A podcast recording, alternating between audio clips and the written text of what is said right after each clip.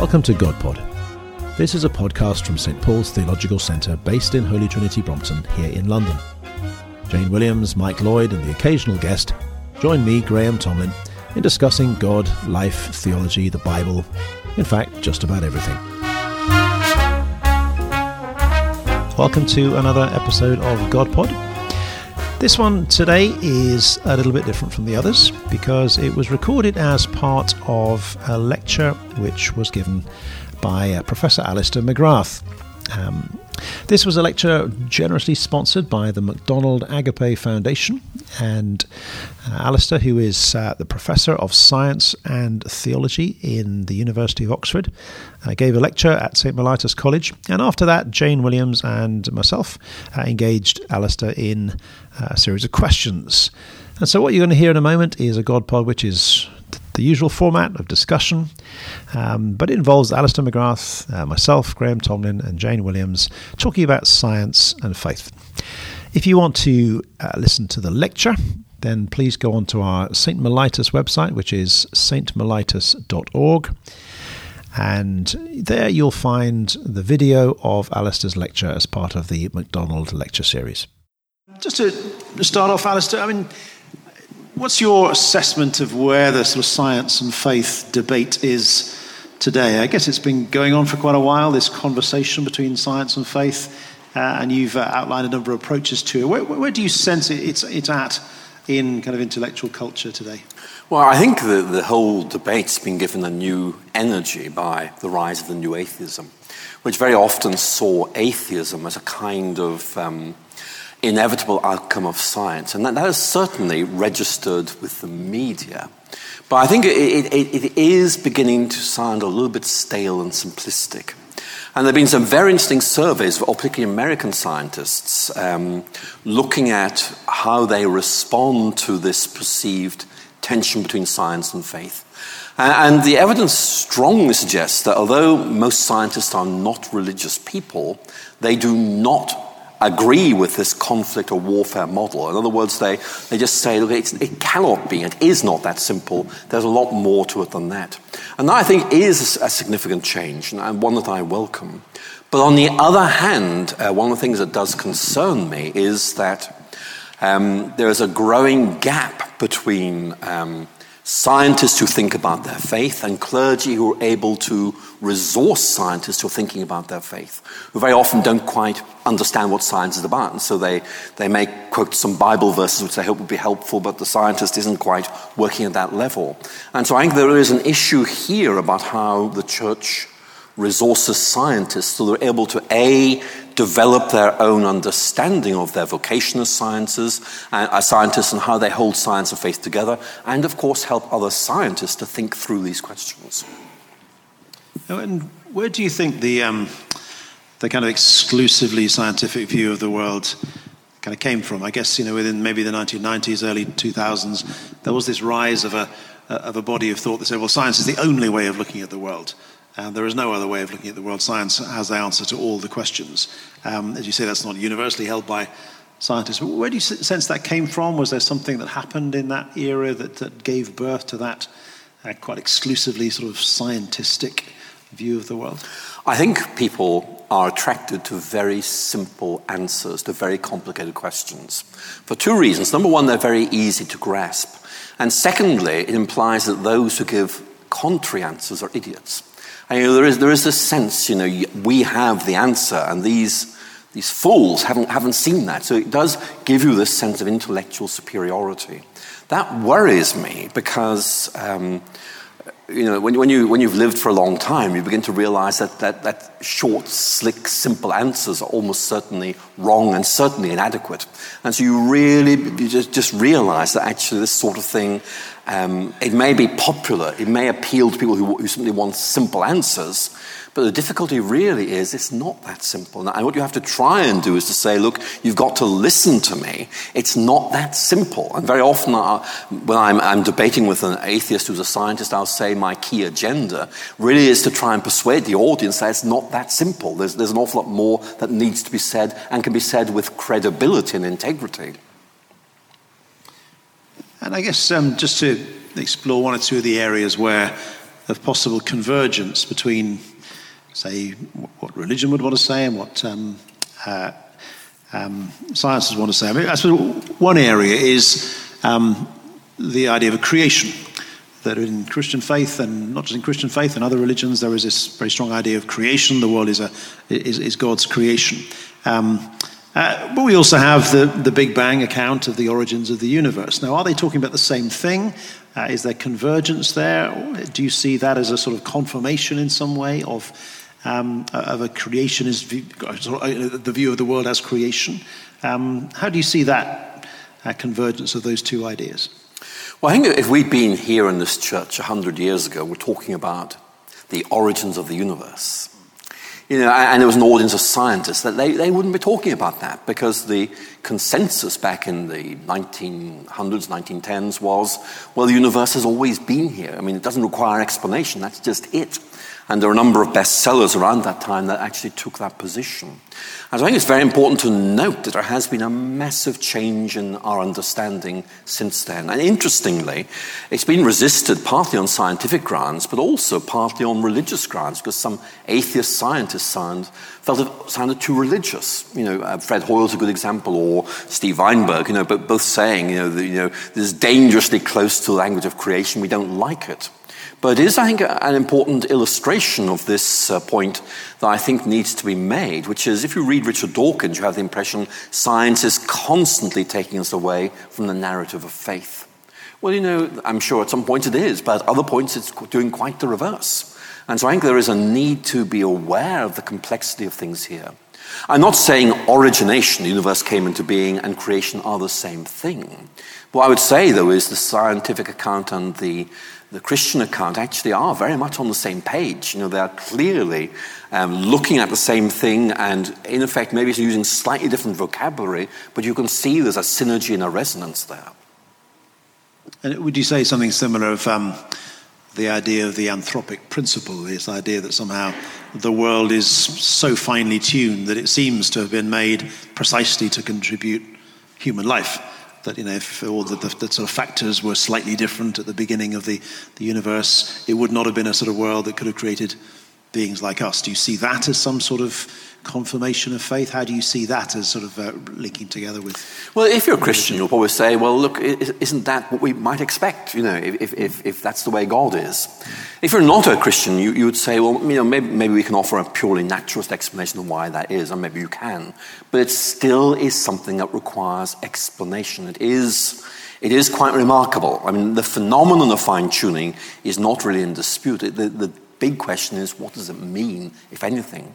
I would say I don't think it proves anything, but if you're a Christian and looking at it from this way of thinking, you'll say, well, actually, that, that is that's the sort of thing I'd look for. It sort of makes some sense. Yeah, yeah. Yeah, okay. Yeah, good. It's very interesting because one of the things you're saying, Alister, that I can hear you saying is that there are um, the kind of questions that we as Christians might want to ask are very often the questions that scientists say we, will we'll rule that out. We're not going to let you ask that question. So the question about um, isn't it interesting that the universe has produced exactly the right conditions um, for human life? So, uh, uh, an atheist scientist might want to say, well, that's just how it is. Um, that's not a real question.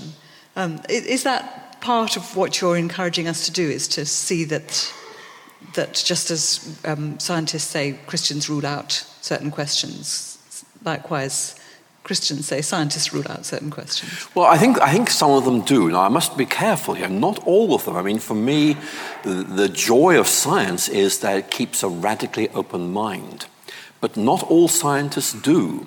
Uh, I mean, I think that one of the difficulties is if you adopt a particular groupthink or mindset, then actually that, that in effect means you just rule certain things out of play immediately. It can't be that. Uh, and you will use rhetorical devices to prevent people discussing these things. I mean, that, you know, oh, don't give me that uh, old canard of creation. Oh, who takes that seriously? Well, the answer is actually a lot of people do. We want to talk about, and we're not going to be browbeaten by you into not talking about. So I think there, there's a need to get these questions back into play. And that, that, I think, is something we can do. Just say, well, look, I know you don't like this, but can we talk about this a little bit and see where this question leads us? So, I mean, I, I was, um, I hear what you're saying about how we as a church need to help resource scientists better. um, to engage with other scientists. But for the likes of me, um, I can't remember any science whatsoever, um, but would like to be able to engage with, with what are the major questions for a lot of people in our culture. Um, let me give you an example. I was walking down the streets of Canterbury a few years ago with, with my husband, who's quite a well known Christian. And, um, uh, and there was a group of very merry youngsters uh, late one Saturday evening on the pavement. And the minute they saw my husband, they said, Can Christians believe in evolution? Um, and so, at that kind of popular level, can you give us a, a few sort of ways in which we, as just ordinary Christians, can become better apologists engaging with those? Well, let, us just take a few um, points that emerge from that question. One is, I think that most of us instinctively see a question like that as being a threat. You know, oh God, I can't answer this question, it's too hard. Actually, it's an, it's an open, it's, it's an opening for discussion. You may not be able to give a good answer, uh, and in fact, I have some friends who, who, are regularly asked questions like that, and they will say, Well, I don't fully understand this myself, but I, I, have some friends who do, and they tell me it's perfectly possible. Um, maybe I could give you a book they wrote, something like that. I think that that is always helpful because the difficulty is that many of us would feel that when we're asked questions, that would be one example, there are many others that we can't answer, we kind of way clam up and just disengage. I think, I think one of the things that is helpful is to, in effect, be able to rely on others who thought these things through. Because for someone who's not a scientist to be asked how, how Christian relates to science can be quite difficult. But if you know that there are answers and know people who are giving those answers, you say, well, actually, there's this person called John Polkinghorne who actually says some very interesting things. Now, as I remember rightly, he says this, but I think he wrote a book called this, which you might find helpful. And that sort of thing can be helpful because very often when you're dealing with a question that somebody's asking, once they see there is an answer, even if they're not totally persuaded of it, you know, that actually can actually be quite an important moment of illumination for them. And so you talked about um, the dis- distinction between why questions and how questions, and that broadly speaking, um, and I think I know you said that it's not quite that simple, but um, uh, faith tends to ask more kind of why questions, science tends to ask more how or answer uh, how questions. Um, and uh, I just want to drill into that sort of, it's not quite that simple part of it, because I guess there are certain things that faith says where there's a bit of an overlap between the why and the how. So, for example, the resurrection, uh, which in one sense is a, is a kind of why question. Um, why are we here? Uh, it's part of the answer to that is the resurrection is this, this, um, uh, this future that we're headed towards. But it's also a how question in the sense that we say that that actually happened in, in history. There was a particular time and place where this man, Jesus Christ, was raised from the dead and you could see him and touch him and so on. So there's a sort of scientific angle. So I guess that's maybe one of the areas where it's not quite as simple as saying it's, it's, it's a why and how question. So how do you, how, how do you approach something like the resurrection um, uh, at the interface between the why and the how? Uh, is that something which actually sort of breaks down that distinction between why and how questions, or how does it work? Well, let's go back one stage. I mean, very often um, a why question turns out to be a how question. I mean, if I were to drop this glass of water, okay, and you were to ask me, no, I won't, no, don't worry. Um, uh, you know, you, you, you were to ask me, why does that glass of water fall to the floor? I mean, I could describe it in terms of gravity and acceleration. And actually, uh, at, superficially, that sounds like I'm answering the question why. When you start drilling down, I'm just telling you how. You know, there's this thing called gravity. What, what's gravity? Well, it's just there. You know, it's not really an explanation. It's simply giving you a framework which says this is how things happen. So I think we need to be aware of that, that actually the why question is going much, much deeper. It's why is there gravity at all? Why is there anything rather than nothing? You know, these, these are quite deep questions. When you come to the resurrection, I mean, very often you have to say, look, um, this is what's happened. This is something that's clearly enormously meaningful. Why did it happen? Well, I'm not absolutely sure, but I can tell you what it means, why it's so important.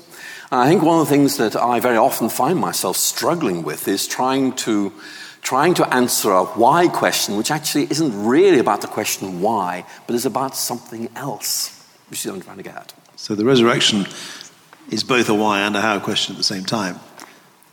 It's a so what question. You know, if, if this is right, what difference does it make? Uh, and you know, you know, very often um, Christians intending to be helpful, when someone asks them about the resurrection, will say, Well, let me give you six good reasons why the resurrection may have been historic. And I'm sure there were very good reasons, but actually, I think the question being asked is almost certainly what difference does this make? You know, if this happened, I know I'm prepared to talk about that, but if it did happen, why, why are you interested in that? What, what, what difference does it make if this did happen or if it didn't happen? Why are we arguing about this? What is so important about it? And that actually is a question I think we can give an answer to, uh, even if we can't give an absolute satisfying answer to the question of showing it really did happen in the first place. One other area you raised in your lecture was that of um, um, the extent to which we, we, we can kind of know something of God through uh, scientific exploration. Science might help us in faith in some ways. Um, now, there will be some Christian theologians who will be very nervous of that kind of approach. You mentioned Karl Barth, and of course, um, you've just written a biography of Emil Brunner, who was a friend of Karl Barth's, where they had this famous debate over what's called natural theology, whether you could uh, tell something of God from the nature of things. And uh, Barth's famous response to Brunner was Nein, no. Nein, not as in eight, nine, ten, but Nein as in German, if you know what I mean. Um, it was a very firm no to natural theology, no to any sense that, that uh, we can read something of the nature of God from the world, either because it's just so different from God, um, or because it's a broken, sinful world, and therefore we couldn't expect to see anything because it's, it's flawed and we can't see anything reliable about God within the world. But there is quite a nervousness amongst some Christians and theologians about the idea that we could somehow read off the nature of God uh, from the world. So, I mean, how do you respond to Barth's great no to that? Well, approach? I think that the nervousness on the part of some Christians would arise from a feeling that um, you know, what is the point of the Bible? What is the point of Revelation if we can just look at nature and read something of the character of God off from it? And I want to begin by saying I, I completely understand and agree with that concern. But there's another way you can look at it, which is to say, look, as a Christian, I have a set of theoretical spectacles that I put on when I look at the world. So I see it not as nature, but as God's creation. And that actually gives me an enhanced way of looking at the natural world. So, in effect, what, what I would say is that, that, that for me, the Christian faith um, is not about nature proving there's a God, but rather I come to believe in the existence of a God for other reasons. And when I look at nature from that perspective, I see it in a new light, which I think enables me to appreciate more of nature itself, but also it helps me grasp something of the greater beauty of God. But I think apologetically, there is a very interesting point here. And that is that, that there are lots of people who've had what we might loosely call an experience of transcendence. Uh, and it's the sort of thing where people, people say, you know, I saw that sunset and oh, I just felt there was something so significant there. Or it's like, you know, Wordsworth seeing the daffodils and his heart goes, ooh. You know, you know it's, it's something that happens. And it, it raises questions. Is there something bigger than this I haven't discovered yet? And one of the things I want to say is those openings are so important because, if you like, they are momentary intrusions into a settled worldview where for a moment you're saying, actually, my theory isn't big enough to take this in. I wonder if there's a better theory. And so, for me, the ability of nature to, um, to evoke a sense of wonder and to, to raise deep questions actually really is important. And the other thing I'd want to say is this um, we do tend to think about demonstrating the reasonableness of belief in God on rational grounds. And I, am very happy about that. But I know all too many people who have said to me something like this The thing that brought me to belief in God was the beauty of nature. And you know, beauty isn't really a rational idea. It's this you look at something, and before you've really thought, this is this, therefore it is nice, you know, there's this automatic shortcut which in fact says, this is wonderful, this is beautiful. And it's that which actually precipitates a lot of people into this way of thinking that can lead to faith. So I think we, we need to be aware of the multiplicity of ways in which people make a journey of faith beginning from a sense of the wonder of nature and ending up trusting in God. There, there are many ways of doing this. Um, Augustine uh, in in the fourth century said that um, Christians often make idiots of themselves. I am paraphrasing somewhat Augustine's language.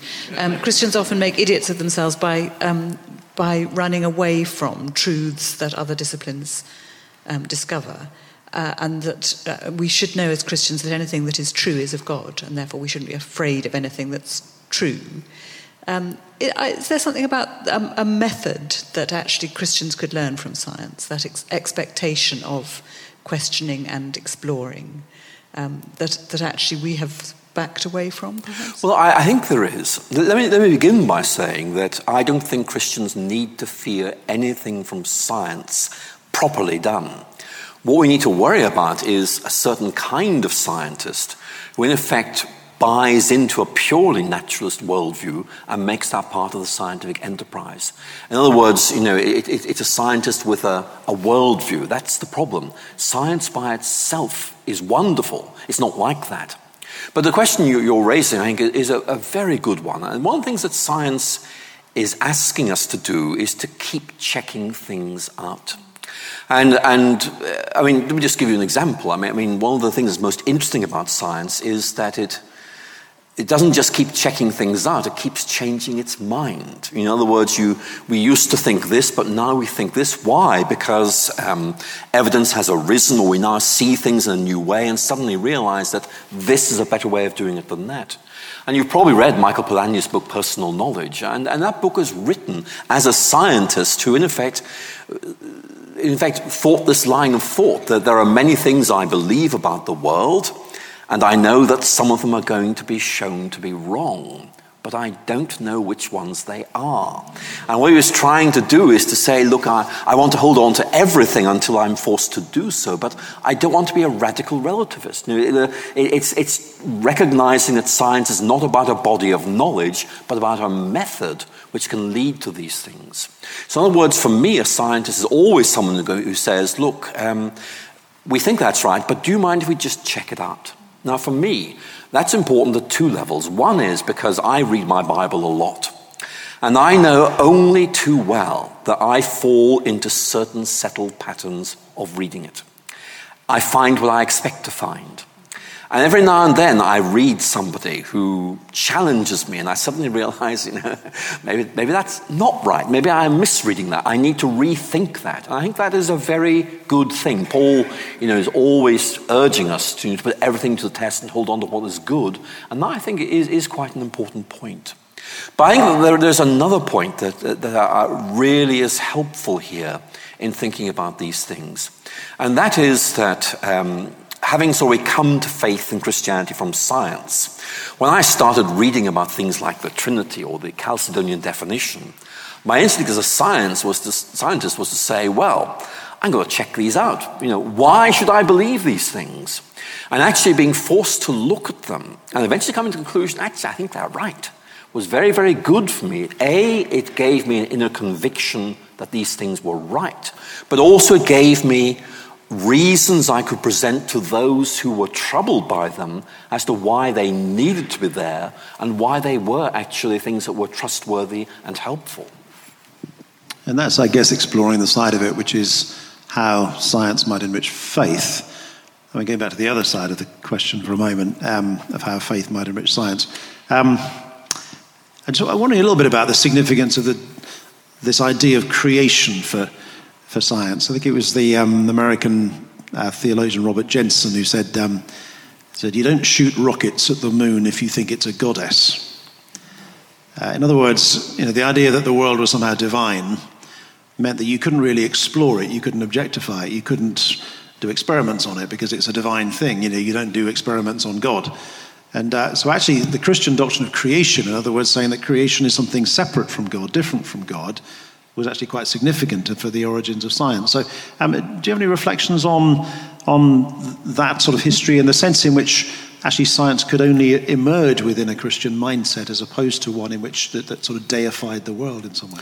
Well, there is a lot of discussion about this in, in the literature. You know, why is it that science really arose in a Western context. Of course, I mean, you can see science in the Greek period, you can see science in, in, the Islamic period, but actually, what we would now recognize as modern science did really emerge in Western Europe, probably late 14th century. And, and you know, obviously, you're, you're, what you are doing is you're looking at this development, you're trying to offer plausible explanations about why it happened. And certainly, one of them is that Christianity is saying that nature is not divine but it, in effect, is like a mirror of the divine. That, in effect, by, by studying nature close up and personal, you are gaining insights and appreciation into the God who created it. Now, obviously, there's an awful lot more that needs to be said. But you see, there's no religious prohibition. Don't do this. This is blasphemy. And there's also religious encouragement. To do this is to appreciate the greater beauty and rationality of God from the beauty and rationality of the natural world. So for me, that does make some sense. Obviously, there is more that needs to be said, but certainly I would say that um, Christianity, with its emphasis on a, an orderly creation, which is capable of being being studied and represented mathematically, actually, you know, that, that, that is a very good framework on which to build. So, thank you, Alister, very much for joining us today. It's been great to have this fascinating discussion. And so, uh, on behalf of Jane and myself, we're really grateful to you, to, to you for coming in. And um, uh, to all you GodPod listeners out there, we will uh, be back again with another GodPod before too long. That was GodPod, a podcast from the St Paul's Theological Centre. If you want to send us a question, just email it to godpod at htb.org.uk. We can't promise to answer all the questions you send in, but we'll certainly try. Until next time, goodbye.